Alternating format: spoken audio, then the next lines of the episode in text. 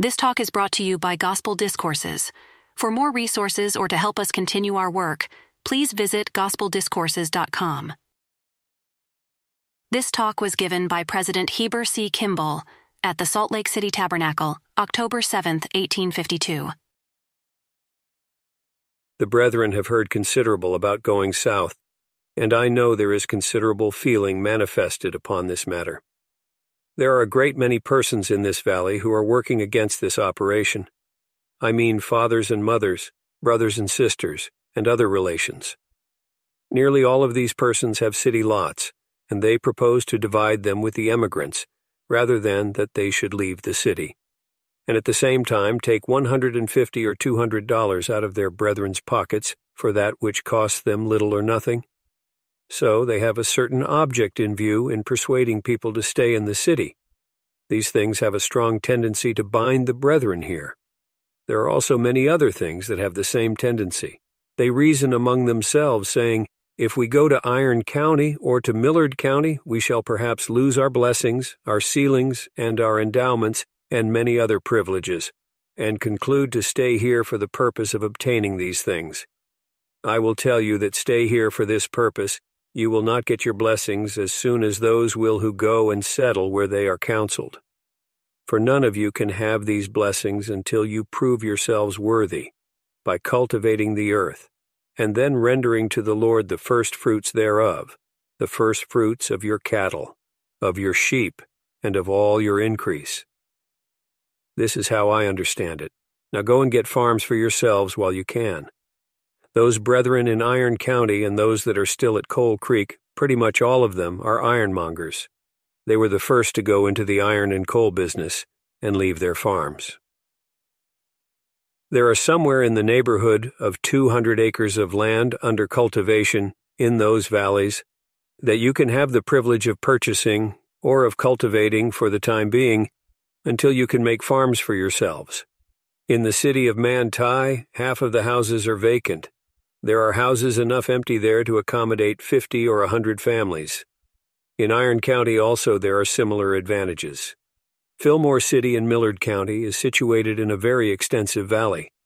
I think we travel as we are going to Iron County somewhere in the neighborhood of 50 or 60 miles, and then it extends west far beyond the power of the eyes to see. The fact is, we can see no distant mountains at all in some directions, and there are numerous rich valleys that are connected or which communicate with this, on to Iron County. Millard County we wish to make strong and powerful for there is the center of the government of the state of Deseret, and where the governor and his associates, sometime in the future, will dwell part of the year. There will be a building erected there for the use of the general government of this state and for the general government of the church and kingdom of God. Then why need you be afraid of the result of anything that is best for you to do? Let grandfather, grandmother, brother, or sister have no influence over you to turn you aside from your duty. If Brother Brigham is not of more consequence to you than your brother or sister or father or mother or anything else that pertains to this life, I would not give much for your religion. If you will reflect for a moment, and let the Spirit of the Lord, the Spirit of revelation, have place in your bosoms, so that you can foresee the future events which we are approaching, and let your minds expand by the power of the Holy Ghost, you will not hesitate one moment to go to these valleys. We have no wish to get rid of the saints, but the counsel that is given them to go and settle those places is for their best interest and for the upbuilding of the kingdom of God. You have arrived safely in this valley, by the providence of God, from Old England, where it rains almost every day, and where they have to keep the lamps lit sometimes in order to pass through the streets safely in the daytime. Often when I was there, I had to sit and read in the daytime by candlelight, and we very seldom durst go out without an umbrella, for if we did, we were sure to get soaked to the skin before we returned. It is not so in this country, and the further you go south, the higher the valleys are until you go over the rim of the Great Basin about 60 miles, down to the Rio Virgin. As soon as you get there, you are where it is summer all the year round but we do not wish you to go there until you are appointed to go. We want you to go where you are sent, for you cannot get your endowments until you have proved yourselves. That is what we intend.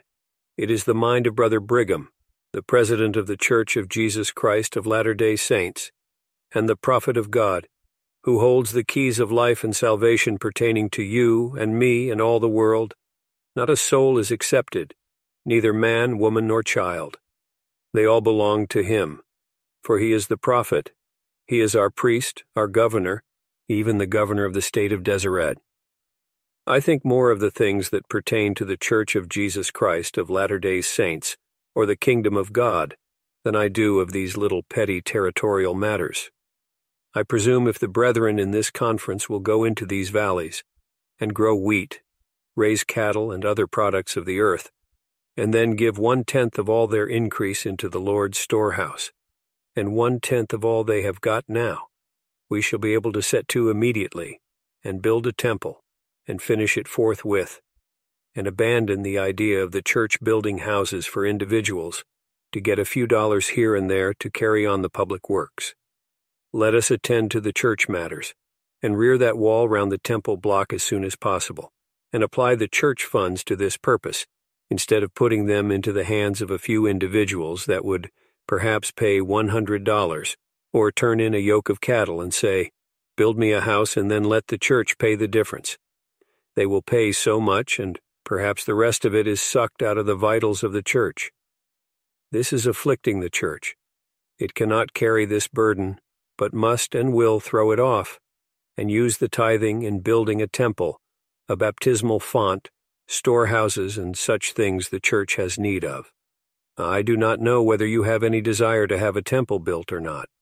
Have you reflected upon it, that we may go to with our might, our means, our substance, and with all we have to build a house to the Lord, to build fonts, that we can attend to the ordinances of salvation for ourselves, our children, our fathers and mothers, both living and dead? What do you say?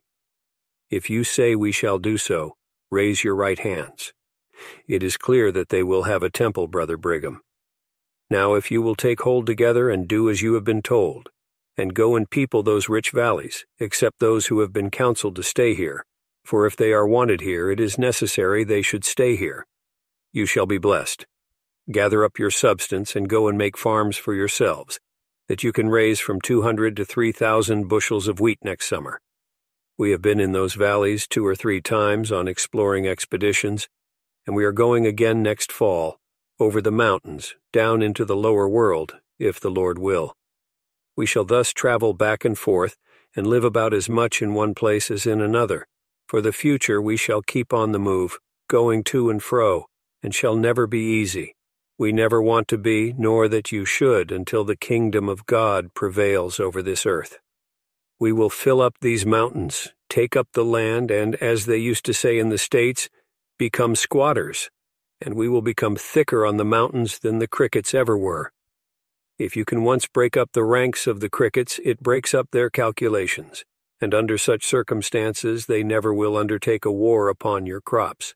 In like manner, we have to become one and build a temple, that we may learn the principles of oneness more fully, to prepare for all things to come, that when we become fixed for war, we may whip out all the enemies of truth, and never yield the point, neither man, woman, nor child that is in Israel. As for murmurers and complainers and fault finders, we want to give them some employment, and we shall attend to that part of the business before long.